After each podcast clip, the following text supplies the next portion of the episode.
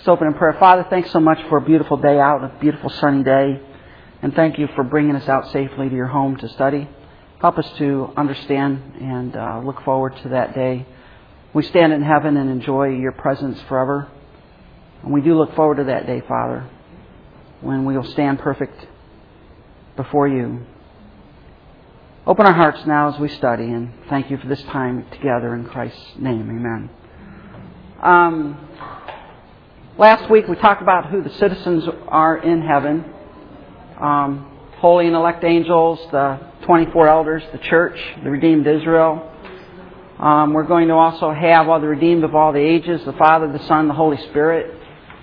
Um, you realize that everything you really value is in heaven. Everything that's really valuable is there, not here. Let's look at the heavenly temple. This is interesting. Um, if we, were, if we were to die right now and go to heaven, um, the metaphor, or not the metaphor, but the uh, image of heaven that John gives in the book of Revelation, is that there's a heavenly temple in heaven. There's sort of a temple. In fact, in Hebrews, book of Hebrews, um, the writer of Hebrews says that the Israelites were commanded to be very careful to make the tabernacle just like God said, because it was a pattern of the true tabernacle which is in heaven. It was a pattern. Um, it was, it was a picture of the true tabernacle or true temple that is in heaven. Now, one of the questions we might ask is this a forever thing? Is the temple a forever temple in heaven? And uh, the answer is no. Um, it's a temporary thing. And how do we know that? Well, in Revelation 21, it says there's a new heavens and a new earth. First heavens and first earth are passed away. So if we are to die today and go to heaven, that heaven is not the same heaven that's going to be there for all of eternity. What we have is a picture in heaven. It's a picture, it's a representation.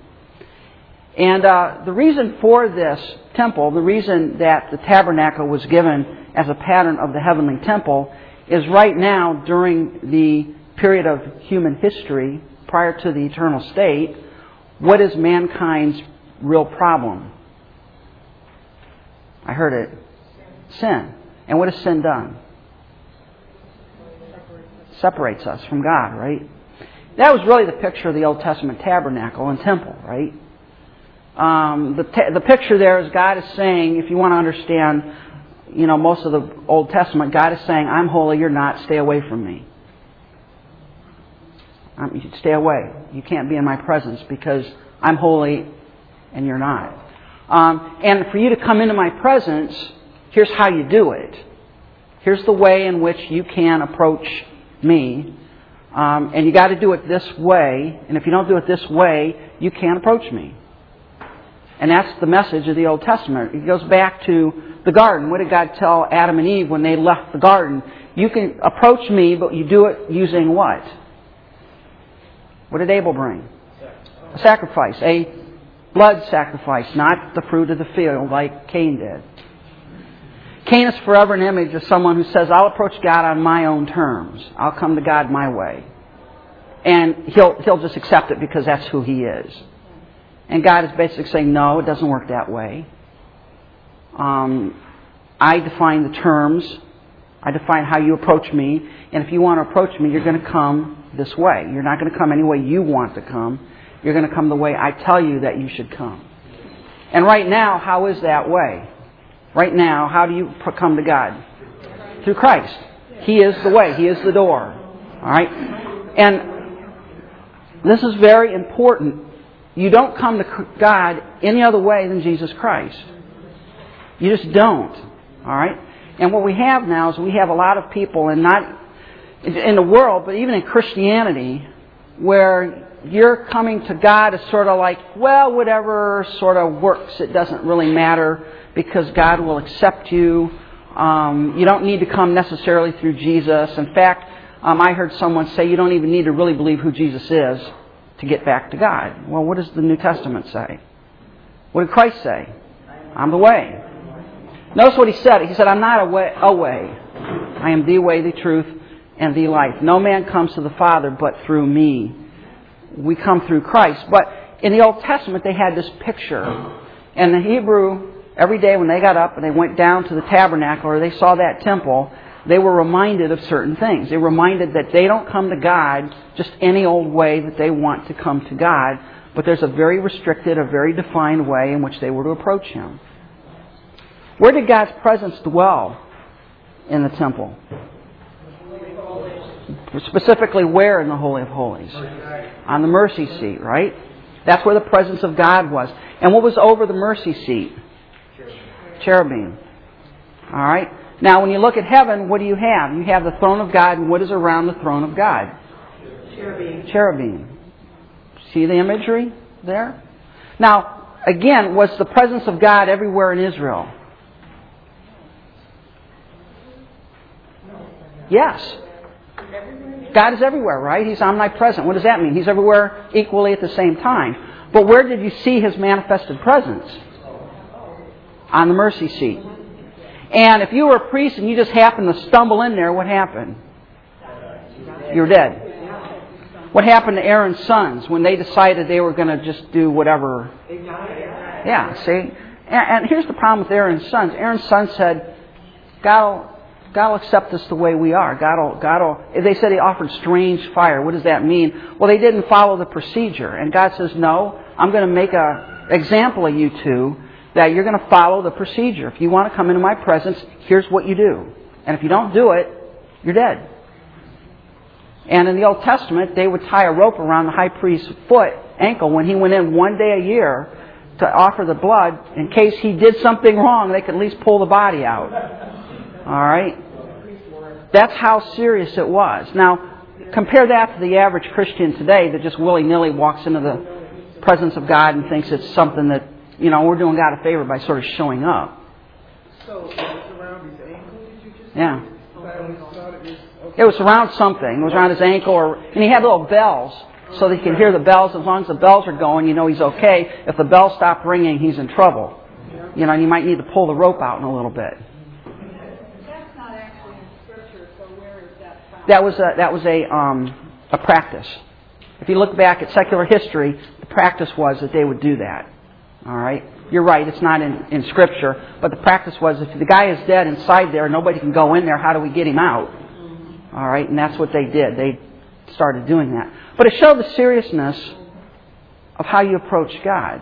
And unfortunately, I think we, we've lost the seriousness of that in our Christianity. We just sort of waltz into the presence of God and think we're doing God a favor by showing up. And we don't really deserve to be there unless it's through the blood of Christ, right? We don't deserve His presence.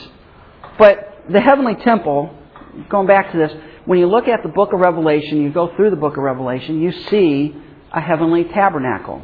You see a heavenly temple there. In fact, in Hebrews 8, Moses is instructed to, construct the earthly tabernacle the exact same way that the heavenly one was constructed.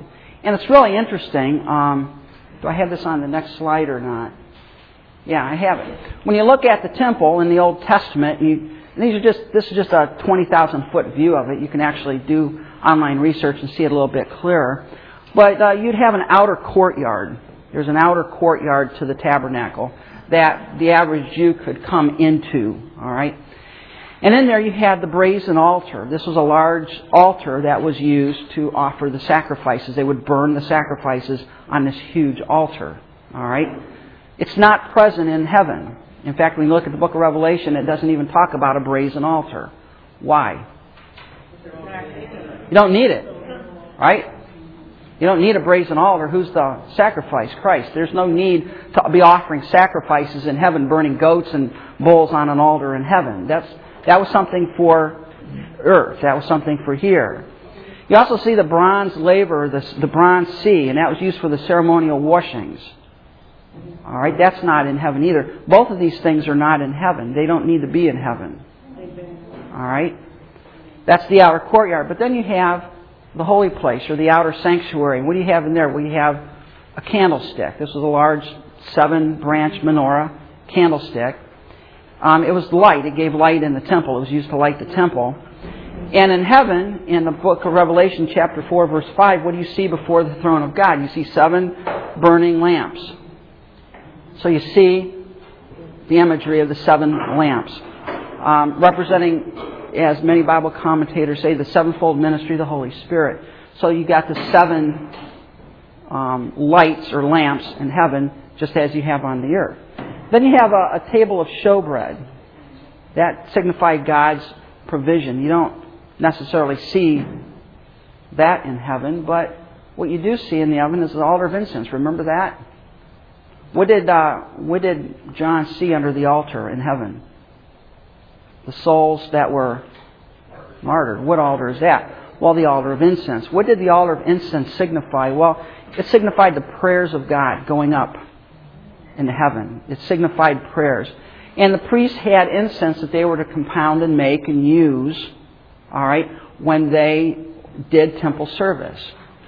And incense signified the prayers of the saints. And we see this in heaven. We have the. Now, what's it look like in heaven? I don't know what it looks like in heaven. I mean, John has given us imagery. But there's an altar of incense in heaven, and the prayers are the prayers of the saints. There's prayers going up even now. And then we have the Holy of Holies. What is in the Holy of Holies? That's the presence of God. The Ark of the Covenant is in the Holy of Holies. And the Ark of the Covenant, what's the lid of the Ark of the Covenant? That's the mercy seat. And who dwells on the mercy seat? Well, that's the Shekinah glory presence of God that was in the tabernacle and in the temple. And it signified God's presence with his people. And in heaven, what do you see? You see the sort of the Ark of the Covenant. It's interesting. Um, John says, in, when the seven bowls are poured out, he says he saw the the um, I forget what it. Let's look at Revelation 16 just so I get it right. But if you just read through the book of Revelation, you're going to find this imagery of the tabernacle just popping up again and again and again. Yeah. 16. I think it's 16.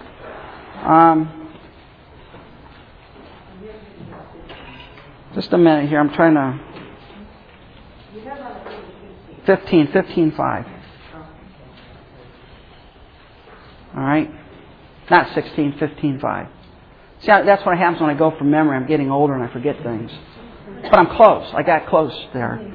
Um, after this, I looked, and the sanctuary of the tent of the witness of heaven was open. Sounds like a tabernacle kind of thing, doesn't it? And out of the sanctuary came the seven angels with the seven plagues, clothed in pure bright linen, with golden sashes around their chest. And one of the four living creatures gave to the seven angels seven golden bowls full of the wrath of God who lives forever and ever.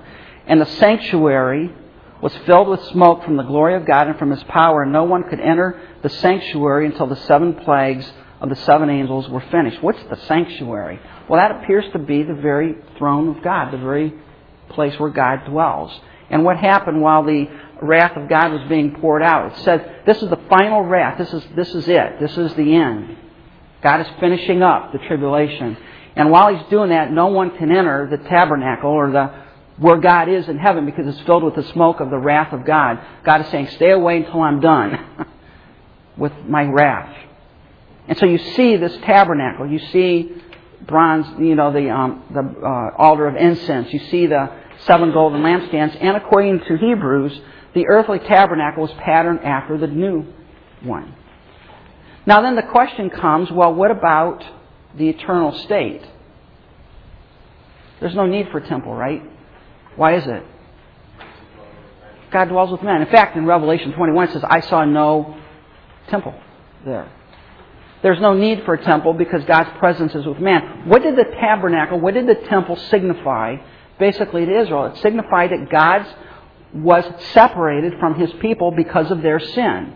And the way that you approach the presence of God in the Old Testament and under the Mosaic law is that you did your sacrifices. You approached him with the blood sacrifice. You approached him a certain way, doing certain things on certain days of the year, and you didn't just walk in there any day you wanted to. All right? And here's the other thing worship in the Old Testament was not what you got out of it. That's one of the main problems in churches today. People say, well, I come to church and I didn't get anything out of it. Well, who says you're supposed to get something out of coming to church? That, that's an American consumer mentality. The Old Testament person did not come back from the temple, and his wife said, "Well, how was worship today?" "Oh man, I was really blessed. I got I got blessed down at the temple." What did he say? "No, I took the goat down. It got killed, and they burned it for our family sin." It's not what you got out of it; it's what you brought to it. And one of the problems in churches today, and I'm getting on my little soapbox if you don't mind, and one of the problems in churches today is we have a mentality that we come to a church and we say, what do we get out of it? What, you know, I like the music, I like the preaching, I like whatever, whatever, whatever. And we don't approach and say, what can I bring to it? I don't come to get something out of You realize I don't come to this church for what I get out of it? That sounds heretical, right? I mean, I like the preaching, I like the singing, but that's not why I'm here. I'm here for what I can bring to it. I'm here for what I can do. And that needs to be our attitude. And that was the attitude of the Israelite. When they came to the, to the temple to worship, they brought something with them, an animal to kill, to sacrifice. And that was how they worshiped God. And um, you don't, I think we've lost that. We, we just, we just, you know, we have a very consumeristic kind of mentality where we want it our way and we assume that God's just going to accept what we bring Him because we mean well we mean well. Well, I'll tell you what, I think Aaron's two sons meant well when they offered strange fire. The problem is God burned them up and killed them. You can mean well and not make it, right? I mean, what about those, when we talk about uh, Matthew 7, those folk that stand, Lord, Lord, did we not prophesy in your name? Oh, they meant well. They, they, they were convinced that they were on their way to heaven. And the people on the broad way are convinced they're going to get to heaven. The problem is when they get to the end of the road, they find out it goes to hell. And they scratch their heads, but I meant well. I was sincere. Doesn't cut it. And in the Old Testament, you could be sincere in your temple worship and die because you didn't do it right. God was serious about it. Um, I got to get off my high horse now. We'll be on this forever. The whole point is you approach God His way. You do it His way. And as long as you approach God His way, there's no problem. And God defines the terms for approaching Him, right? Because we are the sinner. We are the ones who offended Him. We're the ones who sinned. God has given us a way back. And that's grace, isn't it? To give us a way back. He gave us a way back. And it's not tough. You believe. You believe in Jesus. You believe what He did. You put your faith in Him. It's not that hard. It's easy. But it's hard for people because they don't want to give up. They don't want to give up. You also have the Holy of Holies or the inner sanctuary. What is that? Well, that's the cherubim. That's where the presence of God dwelled. And the imagery of the two cherubim with their wings outspread is, is the imagery you see in heaven where you got the cherubim around the throne of God, guarding not God from us, but us from God. You understand that? It's guarding us from God you can only approach so far in heaven and you can't go any farther. Now, there's coming a day when the cherubim are gone, right? When the God is with men and He dwells with them and walks face to face and we talk to God. That's the eternal state. But right now, even in heaven, there's the imagery of the separation. All right? The cherubim are protectors of God's holiness. And they're not to protect God from us because God that God's everywhere. He's omnipresent, so He doesn't need protection. But we need protection from Him. Yeah. Will that protection be gone during the thousand years or after? After. That's the eternal state. Okay? Now let's look at heaven. What are, what are some things, you know, this is really a, um, if you want to call it an outline or an overview or a 30,000 foot view of Revelation 21 and 22. Um, Revelation 20, of course, ends with um, the great white throne judgment. And we talked about death and hell were cast alive into the lake of fire. And um, that's the eternal state. That begins the eternal state for the lost. But the eternal state for the redeemed come with the creation of a new heavens and new earth. Now, why does God create a new heavens and new earth? Why does He do that? Yeah. This one has the stain of sin, the stain of corruption. And, and the thing is, God doesn't renovate it, He erases it and starts over. That's how bad sin is. See, we don't think sin's that bad. Look how bad it is. It ruined the current universe, it ruined it. And the only way for God to redeem it is to erase it and start over again. And as an aside, how long does it take him to do that? He could say it into existence. It doesn't even take seven days this time. So some nut job comes along and says, well, we got to, you know, it's going to take evolution. God's got to evolve this new thing. Don't even go there. God doesn't need to do that. God didn't even need to take six days to start out with. You know that, right? He could have just spoke it all into existence, boom, and it would have been done. So don't don't fall into the trap of thinking we got to bow to the science to stun this. We don't have to do that. God create. In fact, it's interesting. I was listening to a message this week, and uh, the person said there's no such thing as creation science.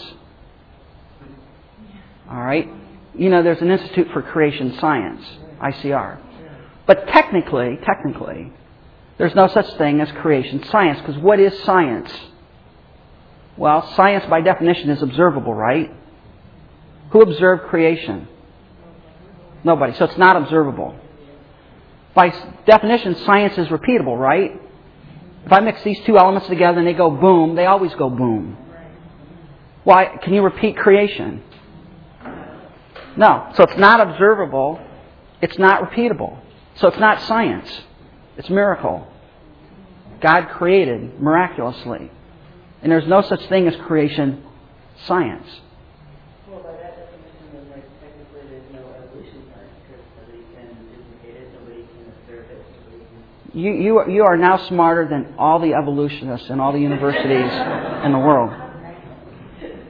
By the way, evolution is a religion. We talked about that. It's a religion. It has, it has faith. It has certain tenets that you believe. You go on faith. So it's, it's a religion. Atheism. Is a religion. Yeah. I missed something, you said there's going to be a new heaven. I didn't hear that part. Yes, there's going to be a new heaven. Why is there going to be a new heaven? Because the current heaven is tainted, the entire universe as we know it is tainted with sin. And God is going to erase it and start over again. He's just going to erase it. That's what it says in Revelation 21. John says, And I saw a new heavens and a new earth.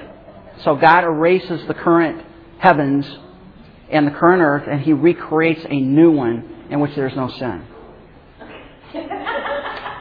Okay, so like where are we when the new heaven and new earth is being created? Um, the Bible doesn't say.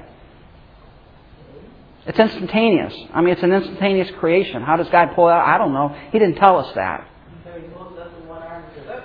Yeah, boom, then there it's there again. Yeah, I don't know how that works out. You know, got, see that's details. That's where you got to you got to go with God on this and just say, well, He didn't tell me that, but I'm sure He'll work it out somehow. I don't know how that operates, right? Yeah, we'll find out when it happens. We do know that there is a new heavens and new earth created. God creates it all anew. How does that work out? What plane of dimensionality of existence are we on if you watch Star Trek and all that stuff? I don't know. I, it doesn't tell us that stuff. It, but it's new. It's, it's a brand new, and, and it's a perfect place, right? It's going to be perfectly suited for us. So what's not there? When, when you look through Revelation 21 and 22, the basic outline is what's there, what isn't. What's in heaven and what is not in heaven. And when I talk about heaven, I'm talking about eternal state heaven. What do we have there, what do we don't? Well, there's no more sea. What did John say? And I saw new heaven, new earth, and there was no more sea. There's no more oceans. There's no need for oceans. Why is that? I well, God created it that way. All right. Um, what did ocean signify to the Jews in the Old Testament? Separation, mystery. There's no need. There's there's no need for sea. And also, it's probably I, I like way Vance Havner said. Probably John liked this particular one because in his exile, he's exiled to the island of Patmos in the middle of the sea, and he said, you know, the great thing about the new heaven, there's no sea there. There's no separation. There's no, there's no need for that.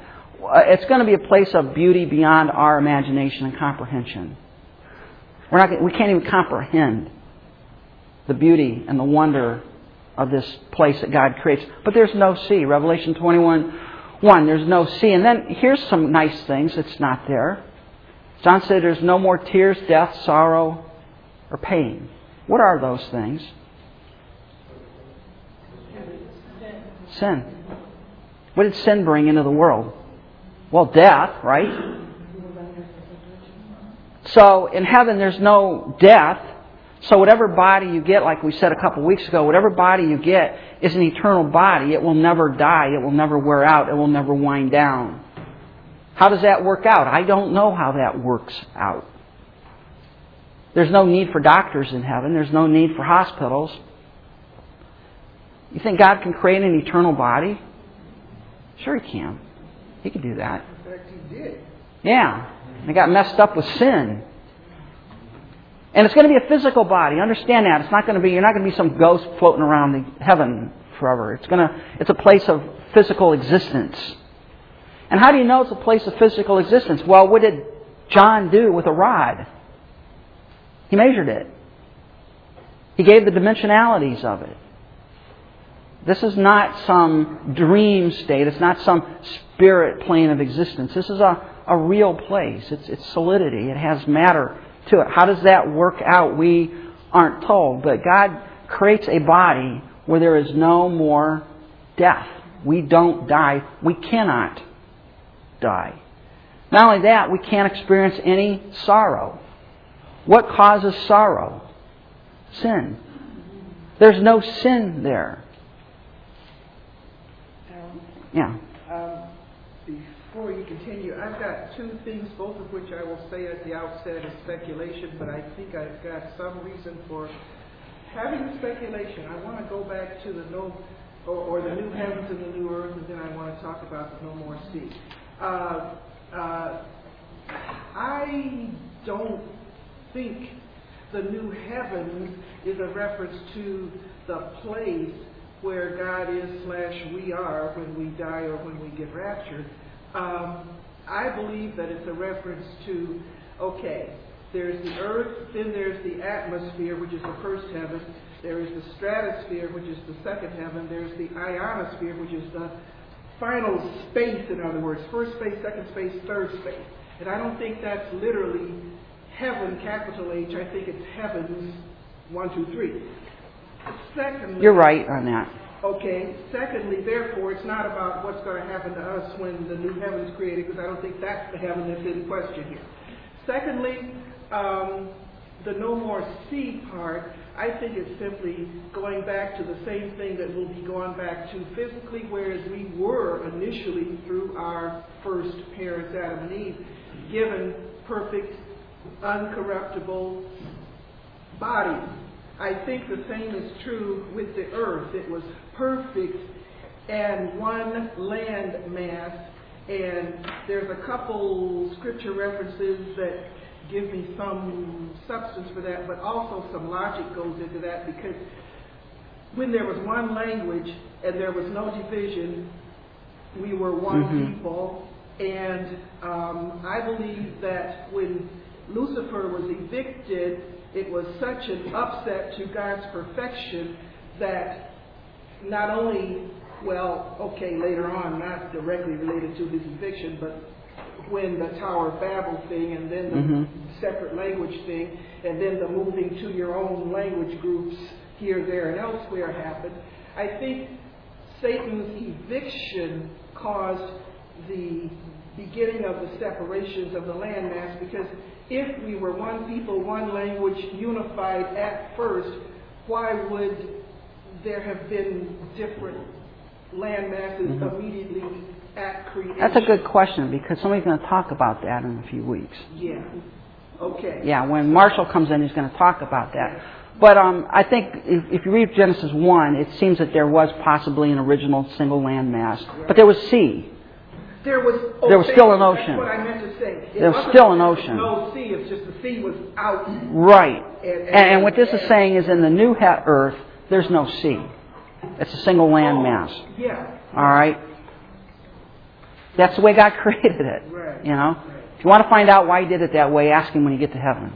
Yeah. Um, during this time, God, you know, his moment of speaking or whatever, he's going to remake the heavens and remake the earth. Is there going to be, a, I mean, is some people are going to be living in heaven and some people on earth? No. So is it, We're going to be in heaven at that point. And again, the Bible doesn't give us all the details. Well, it's the New Jerusalem. We have the New Jerusalem. That appears to be something constant. We don't have all the nitty gritty details. I'm sorry. I, I, the Bible doesn't give us that. The Bible does say God creates a new heavens and new earth in which there is no taint of sin. Okay? How does He do that? When does He do that? He does it at the end of the millennium. How does He do it? I don't know. Where are we going to be at? Doesn't say. All right? But it's going to be a new place. So wherever we land in the eternal state is a new creation. It is a new universe that we will be in. Which thoughts on Apostle Paul said he was caught in the third heaven? Um, probably a vision of the boat of God he had. We talked about that a couple weeks ago, possibly. We, we don't know that. He said, I can't really explain it. And that's the other thing here, too, folks. If we, if, if God came down here and gave you a trip to heaven and you came back and tried to explain it, you couldn't. So all these guys that go to heaven and come back and tell you what heaven is like, they're wrong. They haven't gone to heaven. All right? Probably had a pizza with anchovies and double olives or something and got a vision. Um, but they didn't go to heaven and back. All right? Um, heaven is a wonderful place. And, you know, God creates a perfect environment for us, and He removes, since, since the universe is created anew, there's no taint of sin. There's none of the things that come along with sin, like tears, death, sorrow, pain. All of that stuff, that, that, that's the result of sin. But what about tears of joy? Joy, maybe, I think the tears he's talking about here, connected with here, is the tears of sorrow, the tears of pain. All right? Are we going to have joy forevermore? Absolutely. Uh, how does that work out? I don't know. Okay? Are we going to have emotions in the eternal state? Sure we are, but none of the negative ones. There's going to be no hate, no sorrow, no pain, no anguish, no nothing. Can you imagine living like that? In a state of pure joy. You know? And uh, I think there's some implications in the tears, death, sorrow, or pain. There's some implications there. Because some people say, well, how could I, and this, you know, we talked about this a couple of weeks ago, well, how can I enjoy heaven forever if uh, somebody I love is not there? Well, God gives you a new brain. And God gives you a new insight. And God gives you a new understanding.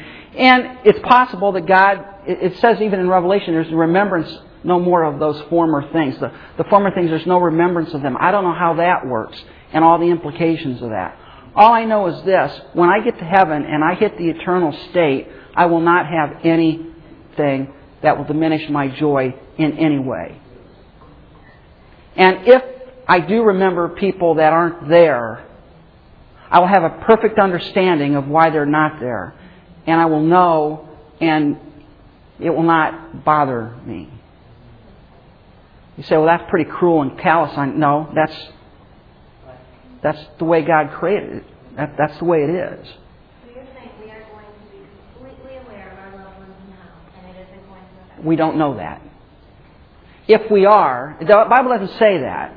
The Bible doesn't say we are aware of them. The Bible says, by the way, that the smoke of their torment ascends up before the holy angels and before the throne of God. It doesn't say we observe that. Okay? We're not going to be walking around heaven taking a peephole and looking into hell and seeing our loved ones down there. That's not, the Bible doesn't talk about that. If there is a remembrance, we will have a perfect understanding of why they're there. You follow what I'm saying? Well, but it's quite possible there is no. God doesn't tell us that. He doesn't tell. What He does tell us is no more sorrow, pain, or, or joy. So it, it's different for us. And I would assume, and you know, just reading in between the white spaces, I would make the understanding that no, I will not have any awareness of them. God will wipe my memory of that because I will be in the presence of God with pure joy forever. God will wipe away anything that would cause me any any twinge of sorrow or grief. How does that work? I don't know how that works. That's what the Bible says. We got to go with that. Um, I'm going to throw this in here, even though it's in direct disagreement with your belief that we won't occupy the new earth. I think, based on Revelation 21, I, John, saw the New Jerusalem coming down from Mhm. God out of heaven, out of heaven, a bride adorned as a bride for her husband. I, I think that the New Jerusalem is what we currently refer to as heaven. I think that it's going to come down. Furthermore, well, I think it says it's going to. We're going to get to that. And uh, uh, uh, I don't understand the purpose of a new earth unless it's for our. We're going to get to that. Okay. We're going to get to that. But yeah, good point. We're going to get to that. Um, the point in number two here is that there's nothing in heaven that's going to diminish your eternal joy in the least amount. No earthly memory. And I think God has to do a memory wipe. Why is that? Well, if, I rem- if I'm in heaven and I remember all the times I fouled up down here, how do you think that's going to affect me? Yeah, you, you, you say, boy, you know, I remember when I fouled up, and you know, I could be in a, you know, a funk for a million years because I forgot. You know, I remembered I did something wrong, and I should have turned left, and I turned right. God, God does a, he, he transforms our complete understanding, folks. It's going to be totally different, and we don't know how that all works out and what all that means. We do know that that in the eternal state there is nothing that's going to diminish our joy one single bit. Nothing. Perfect joy, perfect peace, perfect happiness, perfect contentment forever. Um, there's no more insecurity. The idea there is there's no more night. Why is that? Well, the Lamb is the light, right? There's no night. What does night signify? You know, it, the, the light goes out. It, in many cases, uh, night is seen as ignorance, as darkness, as there's not anything there. There's no threats. You know, there's nothing bad in heaven. The gates, it says the gates of the city are not closed. Why, why did you close the gates of a city in biblical times? Protection. There's no need to close the eternal heavenly gates because there's nothing in heaven, there's nothing on the new earth that's a threat. There's nothing, there, there's nothing wrong with it. Um, we'll have total peace and total security. There's no, you're not worried, well, you know, maybe, maybe some souls will get loose from the lake of fire and attack us. No, that's not going to happen. We're going to be eternally secure. Revelation 21 and 25 and that talks about that. Uh, no more sickness. What is sickness? Well, that's when the body doesn't work right. You have an eternal body that's going to work perfectly forever. And it's interesting here in, the, in Revelation 22, it says there is a river that comes from the throne of God, and on the banks of the river you have 12 trees producing fruit. And it says for the health of the people to eat it. The idea there, health, the concept of health there is not, well, I got to eat it or I'll get sick. It's that I eat it in order to enjoy it. Does that make any sense? When we think of health, we think, well, if I don't do that, I'm going to get sick the eating of the fruit from the tree is for the pleasure, for the enjoyment. It's sort of a, it's like eating a really good, juicy strawberry. You know, if I don't eat it, I'm not going to get sick. But I enjoy eating it, don't I? Hopefully you all do too. That's God's perfect fruit. He couldn't do any better than strawberries. But uh, except maybe a raspberry now and then. Those, those are pretty good too. But the whole point is we eat it for the enjoyment, for the pleasure of it. But it's, yeah, I, I agree. But it's not 12 trees, it's one tree with 12 With 12 fruits, you're right. There, there's a tree with 12 fruits, and I guess every, every month. every month it has a new um, fruit on it. And it's for the health and the healing of the nations. People say, well, it's for the healing. That means if you don't eat it, you gotta, you can get sick. No, it's for your health, for your enjoyment, for your pleasure. All right? It's, it's an addition kind of thing, not a subtraction kind of thing. Here's good. There's no Satan there. Who's in, who, who, who has access to heaven right now?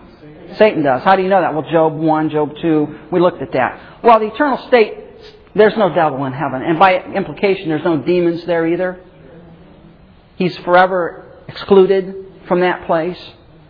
He's not there accusing us before the throne of God. He's gone. He's, he's a distant memory, if anything. He's not there. Um, Revelation 7:16 talks, and this is the current heaven, but it's talking about the future one as well. There's no hunger, thirst, or heat. What does that mean? There's no deprivation. There's no scarcity. You know, God, there, you know, you don't, you know, God doesn't say, well, you know, our food orders are running a little low here. We need to go on a diet. You know, yeah, Baptist over there likes that idea, right? Um, eat all the fried chicken you want. Uh, sorry. or pizza or whatever it is. Um, there's no hunger or thirst. There's, there's, there's no deprivation. And, and this comes, you know, in John's day, most people worked all day for the food that they ate that day. I mean, life consisted of working 12 hours a day to eat. Now, you know, most of us here have more than we need to eat, right? In fact, some of us could use a little less, probably. But in those days, you worked all day long for what you ate.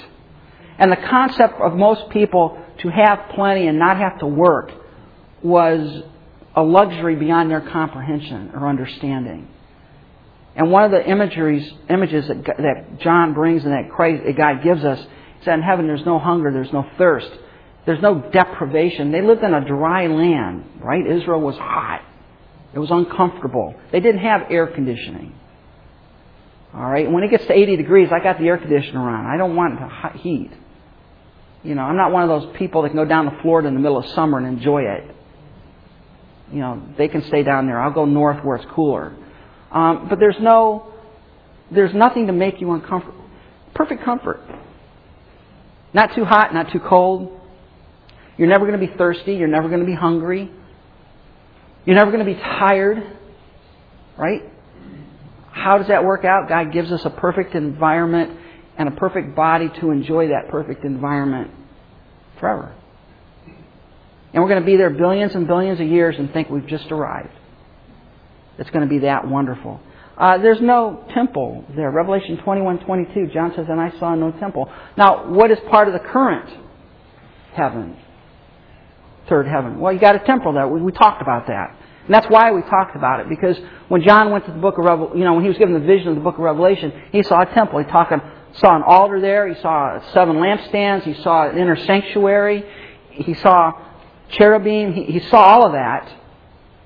But in eternal state, there's no temple. Why? What did the temple signify to the Jew? Separation, a barrier. What do we find in Revelation 21 and 22? No barriers. There is no barrier between you and God because there is nothing in you that is imperfect. There is no sin. There is no blemish. And there started to be no barrier at the. Uh, it's starting. Started, right. It, but it's completed, it's completed in the new heaven and new earth where I will be able to stand before God and not be ashamed. See, that's the thing we don't quite get, I think, here now. It, it, these guys that say, you know, well, Jesus showed up to me last night and we had a good talk, they're whacked. That, that doesn't work that way. If God were to physically show up here in the presence of Jesus Christ, we would all unravel because we would see our own utter imperfection and sin. When John got a vision of Jesus, he fell on his face and had to be picked up. When Daniel got a, vision of God, he had to be picked up off the ground. And, and Isaiah said, Damn me, when he got a vision. He said, I got filthy mouth. And it's like, well, Isaiah, you're the prophet of God. Good night. If there's anybody in the whole Israel that had a voice that spoke for God, it's you. And what is your assessment? My mouth is filthy. In the eternal state, we're not going to experience that. We're going to be able to stand in God's presence and enjoy His company without any thought of any imperfection in us. Pure relational joy. And that's approximated in life. You know, have you ever had a relationship with someone where you can just be yourself? You don't have to put on a facade. You don't have to pretend. You can just be yourself. And there's nothing, you're not ashamed of anything about yourself. We approximate that a little bit, you know. If you have a good marriage, it approximates that. But we don't hit it in this life, do we? Because there's always a part of us that, boy, you know, I can't expose that part of me. I can't let somebody know about that. But in heaven, I'll be able, you'll, in heaven, I'll be able to completely be 100% transparent to you because there's nothing going to, there's not going to be any thought, any imperfection in me that I would be ashamed of of you knowing about me. Now, right now there is. Right now there's a lot of pieces of me that I don't want you to know about me. And there's a lot of pieces that you have that you don't want other people to know about. But in heaven, that's gone. Perfect communion and fellowship with God, the Creator, the one who made you. Think of that. That's cool. Being able to just talk to God like you talk to somebody here. I don't, that, that blows your mind. And there's no curse. What's the curse? The curse is the universe winding down. A billion years into the eternal state, heaven is just as new and just as fresh as when it was first created in the new heavens and new earth. There's no decay. There's nothing winding down.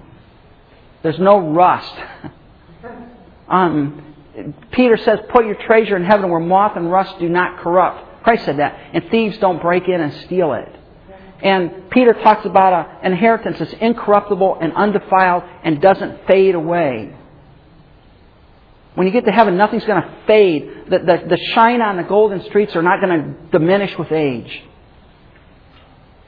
There's nothing that's going to decay and, and get old and dusty and dirty and decaying. Go back to the temple for just a minute. What is the temple described in Ezekiel? Um, that's a good one. Ezekiel 40 through 48, you mean? Um, that's a toughie. And uh, probably the best understanding of that is, is referring to the temple of the tribulational period, where it's talking about a temple there. Um, but yeah, that's that's a tough one. It's not the eternal temple because there's not an eternal temple. So it's talking about some earthly temple that, that is yet to be there, and many would describe that as the as the tribulational temple. And by the way, there's a millennial temple as well. We never, never talked about that, did we? Um, we'll do that in, in the last eschatology. But the point is, there is a millennial temple. And you say, well, why in the world would there be a millennial temple? I mean, Jesus is reigning. What in the world do you need a millennial temple for? And the answer is, they're going to be offering sacrifice. You say, wait, stop, wait. Christ is the sacrifice, right? So why are they offering sacrifices in a millennial temple? Well, think of, if you think about it a minute, it makes sense. Let's say you were born 500 years from now in the middle of the millennium. What will you know? What kind of environment will you be in, first of all? Near perfect, right? I mean, there's going to be still sinners around, but near, near perfect.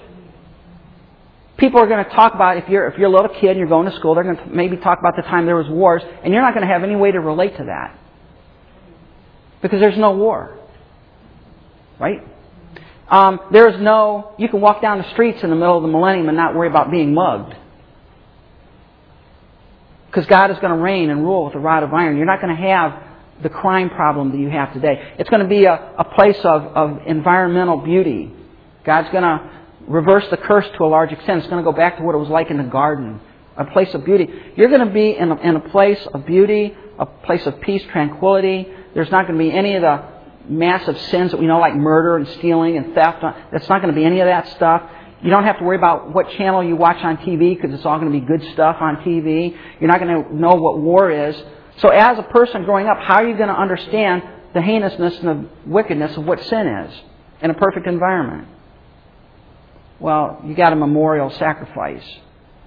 It's sort of like that's the best way to explain it.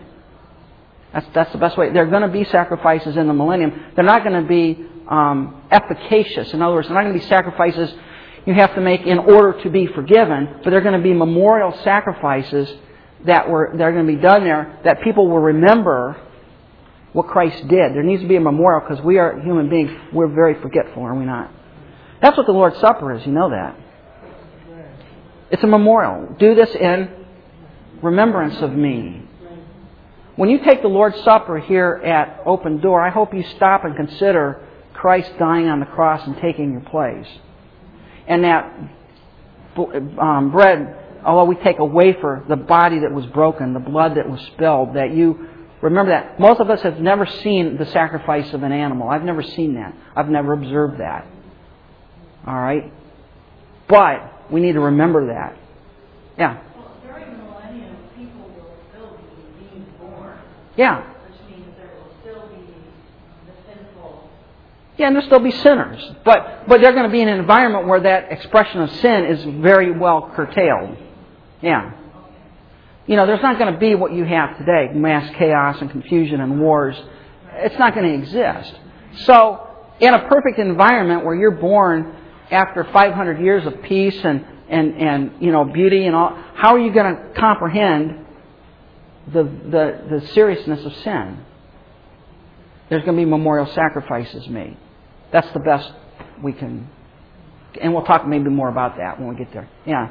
The people they didn't have children were those who were raptured? No. They're the ones that enter, and we'll, we'll sort that out. They're the ones that enter in their physical bodies. Where's that at? What's that? Ezekiel 40 through 48.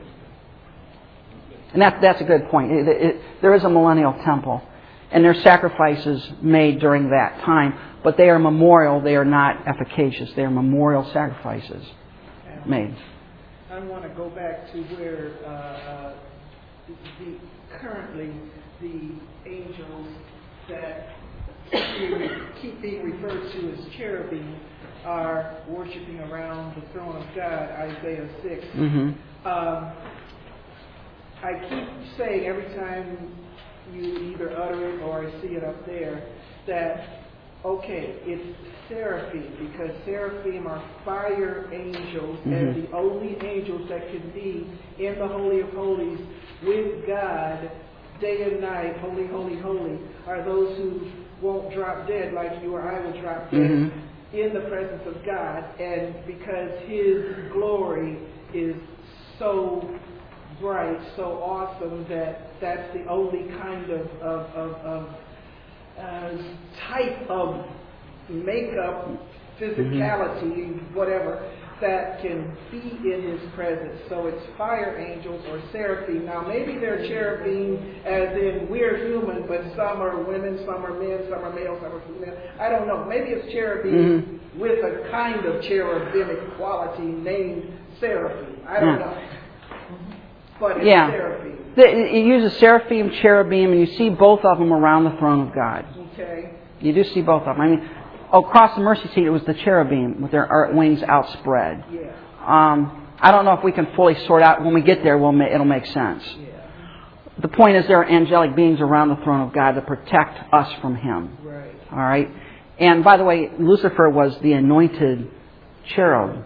He was the number one worship leader in heaven, and he wasn't there. What are some other things missing in heaven? I want to try and get through this this week. Uh, there's no sun. Why do you don't? Why do you not need a sun? Well, Jesus Christ is the light of the new heaven.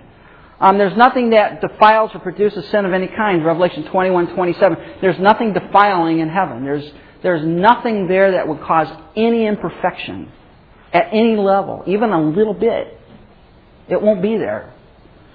Um, there's no unredeemed there. Revelation 21, 8 and 22, 15 talks about outside are the evil people. There's nothing in heaven that are, is evil. We, there, there's a, in the eternal state, there's complete separation. The lost are completely separated from the redeemed. The redeemed are completely separated from the lost, and there's no mixture. There's nothing that goes either way. Um, the tree, no tree of the knowledge of good and evil. How, I like that, right? How, how quick would heaven empty out if there's a tree there that you couldn't eat of? You know, the only tree there is the tree of life. God got rid of the tree of the knowledge of good and evil.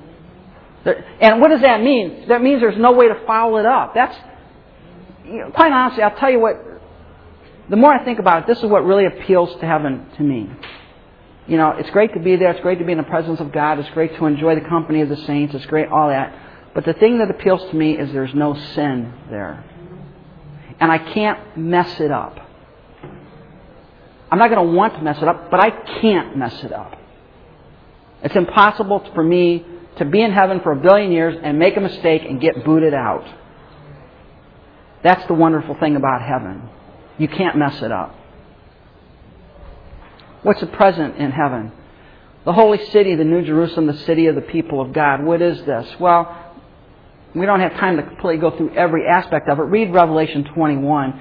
It describes this, this city that appears to be, as best as some Bible scholars can, can um, ascertain it to be, either a cube of 2,000 miles on a side or a, a pyramidal structure where you've got a base of 2,000 miles square and 2,000 miles high. It, it could be either one. The, the imagery would fit either one. But let's say it's a cube.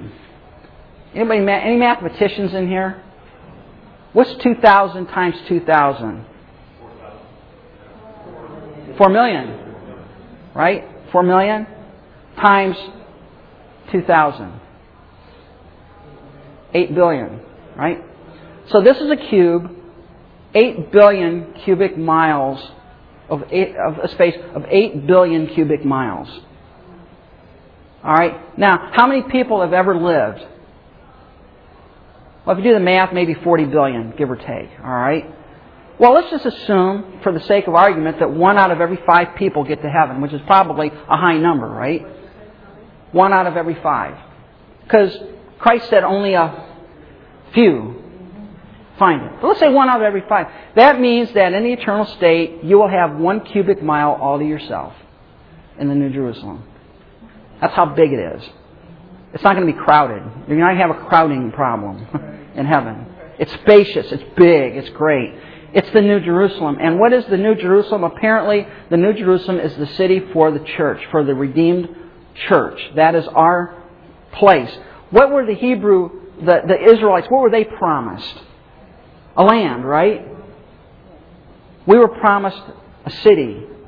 Um, how does that sort out? I don't know. Will we have access to the earth? Sure, we will. We'll be able to enjoy the earth. Well, will the people on earth have access to heaven? Sure, or New Jerusalem? Sure, they will. But really, New Jerusalem is a place for us. It's the city of God, and it's big. 2,000 miles square. That's big. That, that's a city the size from here to the west coast. All right? It's big. And that's going to be our eternal abode. It's going to, and think of a city that big that's built by God, the beauty of it. And John's trying to describe the beauty. He says, well, I looked at the foundations of it. It's, you know, I see emerald and I see jasper and I see topaz and I see uh, diamond and on and on and on it goes. And what is, is that real diamond? Is it real topaz? Is it real emerald? Probably not, but what does he look like? Well, all the colors of the rainbow are shining through this magnificent, magnificent city. The streets, he says, are transparent gold. What does that look like? Beats me. It's a huge, sparkling, gemstone, lighted, diamond, something looking like thing. I mean, that's what he. Yeah, he doesn't. He doesn't know how to describe it. You got a first century Jewish guy trying to describe describe something that's undescribable. It's beautiful beyond comprehension and belief. God's manifested presence is there, and we we don't have to be shielded from it. We don't have to be shielded like we do now. We can stand in His presence and not be reduced to a smoking little ink spot on the floor. Um, every new thing, everything is new. He said, all things are new. There's nothing old in heaven. Everything's eternally new. Um, the fountain of the water of life. What did a fountain signify to the Jewish person in first century Palestine in a hot, arid land signified refreshment. There's a fountain of living water coming from the throne of God. And even us, you know, we're, most people like to go and, you know, when you go on vacation, what do you want to land, sit around? A body of water, you know, go down the river, you know, enjoy the streams, uh, go by the ocean, sit on a beach, something. You know, there, there's something peaceful about that. And heaven's going to be an eternal place of that.